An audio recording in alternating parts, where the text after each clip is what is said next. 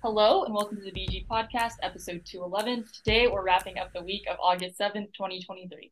Joining me is Bingham Group CEO, AJ Bingham. Hello, Hannah. Happy to be here. And we're actually recording this live or in person. Uh, I think the first. Yes, this is the first time. So history being made on this sh- today's show. First uh, live in person recording. Try the last though. I, I, I like this a little better than doing on through the Zoom rooms. Yeah, yeah, for sure. Uh, so what's happening this week in City of Austin? Well, it's been a it's been a busy week. Um, kind of culminating. I would like to say potentially the conclusion of this story. Uh, the Zilker Vision Plan um, has gone down. It is no longer being pursued by the per the city manager. Um, on Monday, we got a press release from uh, council members Zo Qadri, Ryan Alter, and Mayor Pro Tem Paige Ellis saying that they could not support this. Quickly followed by the mayor um, saying something similar, saying he appreciated that the city manager was pausing it. Yes, and we'll have we'll have a link to this in the show notes. It was one of the BG Reads top stories of the week. Um, but yeah, this is uh you know this is let's dig this unpack this a little bit, right? The Zilker Vision Plan had been the public process had been underway since last October, and it had been been brewing before that, right? And so for those who aren't from Austin or familiar with Austin or just new to Austin, uh, Zilker, Zilker Park is the city's crown jewel metropolitan park. It's a park of the city. Um, and let's start with that as the the backdrop, right? So the park has been it, it's it's heavy usage. The city's been under, you know, our city keeps our city continues to grow, and thusly the park is getting a lot of love. And just I think the vision plan at a high level was looking at how do we develop the park in some way, or how do we shape the or how do we just yeah develop the park in a way that matches the growth of the city. Is that about correct for as you recognize? That's I know you, what- you looked at it a lot more than I did. Yeah, this is that's exactly what I saw. I saw that you know you know we're having growing pains as a city, which I think is completely normal as a as a boom town as, as mm-hmm. they like tenth largest city, the tenth largest city in the U.S. Yeah, yeah, and we're growing at an exponential rate. I think we've seen that a lot of our amenities and infrastructure hasn't continued to um, grow with us, and so I think Zilker Park was something that needed some some stuff to to facilitate the growth. And so, you know, I grew up in Buda, which is about 30 minutes away from here. I've been going to Zilker Park since I was a baby. Um, it's it's something that I think people um, not only around the metro love, but it's something that people in the city love. And so reading this this plan, it was I think it was about 300 pages. I, I read every single page. I believe it too. Hannah's Hannah's our resident wonk. Yes, yes, I'm the I'm the resident um, land use nerd and and just city of Austin nerd. But um, I think one of the things I was really excited about was that you know Zilker Hillside Theater was getting more space because one of the things that they do every summer, which I love, I, I've been taking my brother to these since he was born, so for almost a decade now, um, is the Zilker Hillside Theater throws these really great musicals every summer. Oh, I'm familiar, Hannah. I mean, I was going to those in high school before you were born. yeah, I keep forgetting that you you probably have already gone to all the things that I've gone to. And so um you know, that place, their Zilker Hillside Theater has outgrown that area that they're currently at. And so they one of the things they asked for was a new new space to accommodate the amount of people. Um, and that was one of the things that people were were quite angry about, the potential of an amphitheater. Um, and another thing was a parking garage. Right now, um, there's just that big gravel parking lot The polo fields, Yes, right? and it doesn't it doesn't very often fill up, but you know there are certain times like Trail of Lights, um, when it's seventy degrees here, you know Mhm. the two days a year that it's seventy degrees here, it fills up. And so one of the things that they thought would be good was to decrease impervious cover, which is just essentially concrete, was to build a parking garage. And I know that's one thing I hate parking garages. Um, I'm like, why can't this be affordable housing? That's usually my my think, but my thought. But for me, I thought that'd be good because of how um, you know, it's in a it's an environmentally sensitive area, and so less concrete, better. You know, I'm, I'm all for that. And I think you know, hearing the testimony, because I, I tuned into those Parks and Rec boards, the environmental boards, um, all the boards that uh, took up- Council testimony too. yeah, council testimony. And One of the things I think that stood out to me was there was a lot of issues with very small components of the plan that weren't. It was a plan. Once again, you know, this is a plan, and this is stuff that they said. You know what? We're gonna put one parking garage in, and we're gonna see if we need more. So we have these other sites planned if we need more, and immediately the kind of, I think, messaging from from community groups out there was they're gonna put seven parking garages up for Zilker. Oh yeah, And so I think that's where this we can kind of talk about this a little bit was just the for lack of better terms, um, propaganda machine that was kind of being that was used by the um the neighborhoods and community organizations that were on both sides. Mm-hmm. It's very interesting, right? And I think it's something, you know, just as a disclosure, we didn't have our firm Bingham Group or us individually weren't involved in any capacity, volunteer or otherwise, or monetarily for sure, with the issue. So we were just watching it objectively as much as we could, as you know, beyond being um, longtime Austinites and just seeing it play out. Okay, you know, you, you see the testimony, you see people going to speak as like as their right. Um, and then also, but I think particularly the social media battles were played up. what you're what you're referencing, right? And yeah. on both sides of it, and I mean, a few things. One, you realize I think most people just it, it is what it is. Don't read. Yes. Right. don't read. I mean, like so in the sense of this with anything, if you just have a few points and consistently put them out there, you most people you can get enough people to believe you.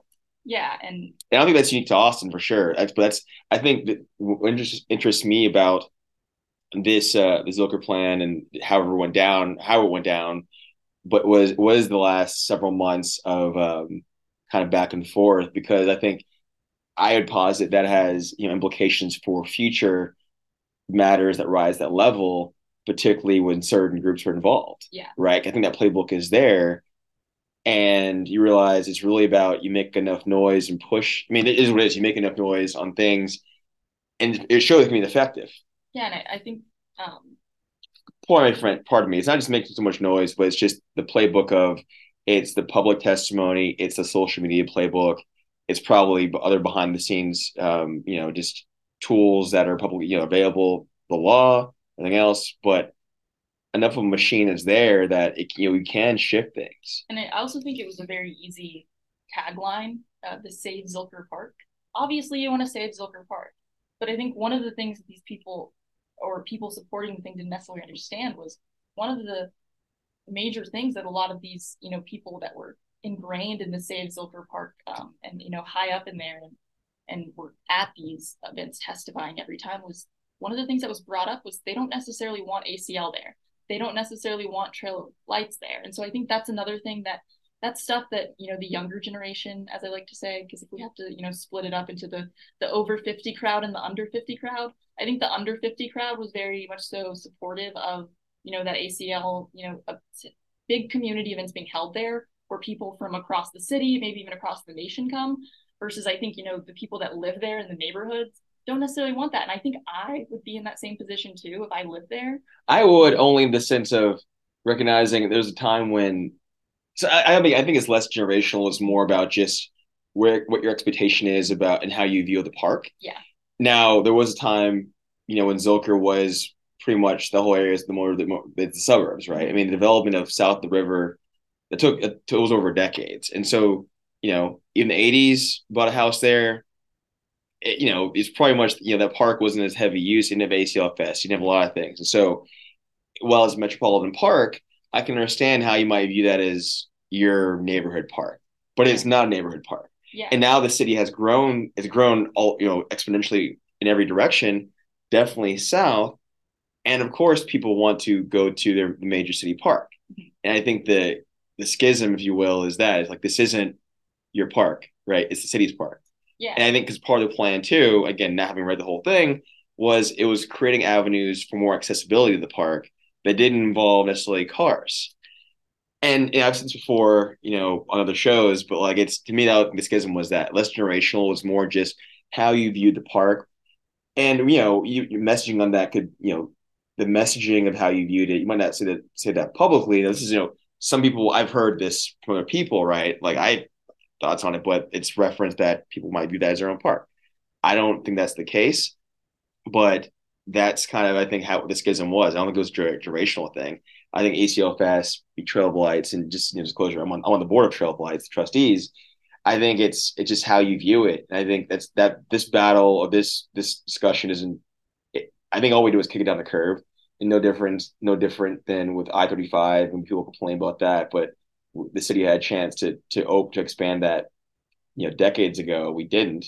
Probably, along, I mean, not along the same lines, but kind of and we are we are. Our city's going to grow. People are going to use that park more and more, and there's no there's no willing it away. You're not going to change that, my view. You know, that's yeah. my own. That's only my own opinion. Yeah, and I, I think you know there was a lot of um, there was just a lot of eyes on this, and I think a lot of the eyes only a few people had read it because it was such a dense document, and there wasn't really anything that was breaking it down from a very you know unbiased perspective, and so I think a lot of people were kind of running blind with this, and, and you know fair because it was a 300 page document that was super technical in a lot of ways, and so um, I don't know. I think I think you know back to the it's a metropolitan park.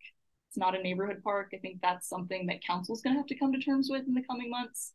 Um, oh, this isn't going. To, this issue will come back up at some point. I mean, it might wait till after election season, election season next year, uh, next fall, or, the, or of the fall of twenty four. But it's just, you know, maybe by in the decade, right? It'll come back up because it's just the use of it, even without ACL Fest, which you know that's one time, twice, you know, one two weekends a year it's still intensive and it's not going to go down. And that's that's another thing. One of the big talking points was Live Nation slash Ticketmaster slash. Oh, that'll yeah yeah the cabal the cabal of uh they're just really with the behind the scenes running everything. Yeah, and... so the umbrella nonprofit was to kind of give um those groups more resources. I think one of the things people forget is that Parks Foundation and Austin Parks are not suit like the richest organizations. A lot of the money they receive is from revenue from ACL um, I think they donated over a million dollars this year to our Parks Foundation, which was great um, and love to see that.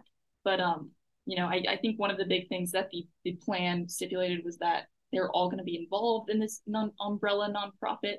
However, um, Live Nation, um, Ticketmaster, whatever you want to call them, um, wasn't going to be like the final like decision signing off on everything. They weren't going to be able to push anything. They were really just going to be you know, there to say like, hey, we're going to use the park for these two weeks and we're going to donate a lot of money to you to kind of use the park. And so um, to me, it felt like it was perceived as Live Nation was coming in and they were going to charge you to enter the park. Yeah. That was, that was never going to be the case. Um, and I, I think that was something that I would be like, heck no, absolutely not. That's not good policy. That's not what parks are for. And that's never something the city wanted. Yeah. I think, again, going to you look at some of the commentary that was made about the plan, right, from folks opposing it. I mean, it really unearthed a lot of. I think there are things you're going to pack from that. A lot of different threads of of things people kind of may already believe, and you just lean into it, right? So it wasn't like they were outright like falsehoods from people, but they took things I think people already kind of assumed or maybe thought, right? Assumptions and assumptions are just assumptions, but those they never dig far to get people moving, right? You can just, I mean, I think there was, you know, there were some meet or parody accounts are made about the plan too and everything else.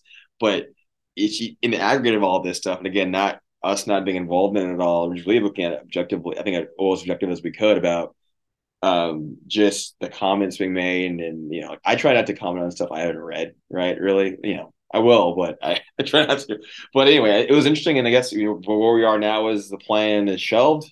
I'm sure it'll come back up at some point, maybe 20 i bet 2020 i think 2027 yeah i think this also was kind of reminiscent of to me at least of, in a similar vein of the, the austin energy rate increase that occurred mm-hmm. um, at the end of 2022 that was in response to the fact that they hadn't raised rates in like almost a decade and what we saw was an exponential increase in our energy um, bills. You know, every every day I'm like, uh, when I or every month when I look at my energy bill, I'm like, I have to remind myself that the rates increased because of a 10 year period. Mm-hmm. And so, um, I think we if we don't you know act faster rather than slower, um, you know we could end up in a similar situation where we end up costing the city you know trillions rather than millions to to kind of fix the park and you know have the park be the park that's for a city of the size that we are um, and we'll be in a similar situation where we're spending way more money than we would have if we had acted yeah i mean we've seen that play out in other things around the city too so yeah. i'm not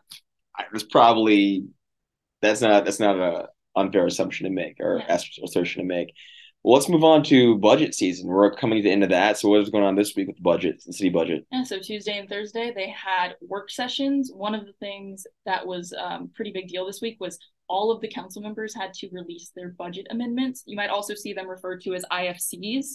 Um, Items for council. Yes, and so um, they released all of those. I think most of them, I think all of them put them on council message board. They should be all there. We've had, we've had those. We have links. We'll have links in the show notes to that. But they've been running in the BG reads as well. Yeah, and if you're more of an Instagram user, I saw that um, at least Velasquez and Qadri posted them on Instagram. And Vela as well. And Vela, so they're also can be found on Instagram. Um, and yeah, I think it was a a relatively non-controversial week. I remember, I know we watched these um these budget hearings, and um, it was a lot of getting into the the very technical nitty gritty of mm-hmm. the budget. But a lot of great items are brought. Um, you know, we saw Councilmember Vanessa Fuentes bring forward some childcare items. Uh, Councilmember Velasquez brought forth um, an item for HIV and STI testing. One of the things that we saw this um, past summer was there was an increase in the need just across the city. Um, and so, you know, that's a great thing for, for those who need it. Um, and just a lot of other great items, as well as for homelessness, public safety. Um, I saw Zo Qadri, uh, Councilmember Qadri brought forth an um, item for um, spiked drinks. Yeah, half a million dollar allocation. Yeah, which is is great. Um, you know, I've um, I went to UT very recently, and so um, as someone who still has friends there, mm-hmm. um, great to see that they're going to be protected. And the council, you know, the council member. I mean, the students were definitely student population was a, a, a strong foundation of his election as well. I mean, his, his district also covers all of the entertainment zones downtown, uh, Dirty Sixth, as we say, mm-hmm. and then West Sixth Street and Rainey as well. So yeah, we're still D9ers. We're we're here for the foreseeable future. So mm-hmm um, all good stuff on that end. Uh, and then so then next week it's a big it's finally we're getting down we're getting to it right yeah. FY twenty four budget will be voted on sometime between Wednesday the sixteenth through the 18th, but I'm thinking the 16th. will. I'm also thinking the 16th. I, I even watching the hearings, they were going like very, very fast. You know, they, they tried to keep chit chat to a minimum. I say chit chat as in like council members kind of saying statements on the dais. Mm-hmm. It was mm-hmm. all very um, like is does this is what you're saying going to matter essentially? And so you know is this an amendment? Um, so i think they'll get it done on wednesday too. Where they're going now for those who haven't this is your first budget budget cycle council um, based on um, several last few years. Um, so members laid all their items out. There was no hashing out the different costs or anything else but i know mayor watson did uh, advise the council members to as everyone laid out their items to assess just the overall amount requested and where can dollars be shifted if needed.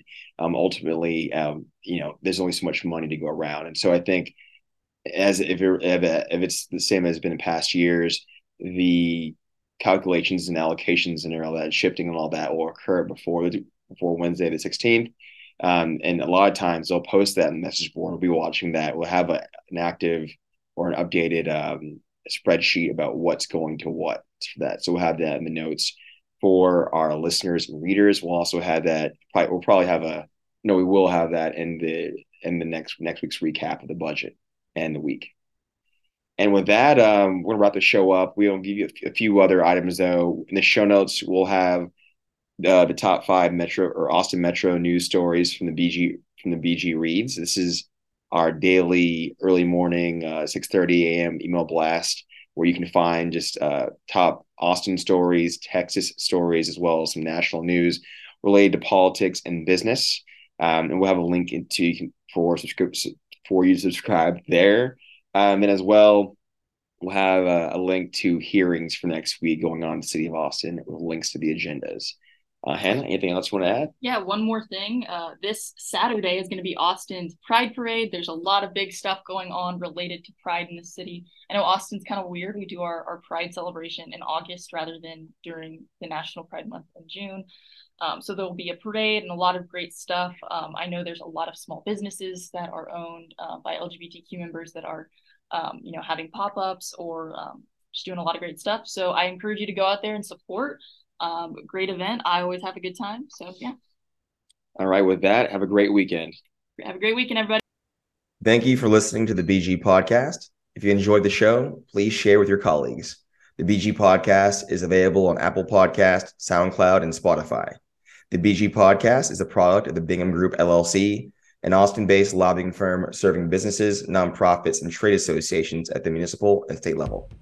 You can learn more about the Bingham Group at www.binghamgp.com. That's B I N G H A M G P.com. And for the latest firm news and content updates, follow us on LinkedIn. We'll have a link in the show notes. Thank you.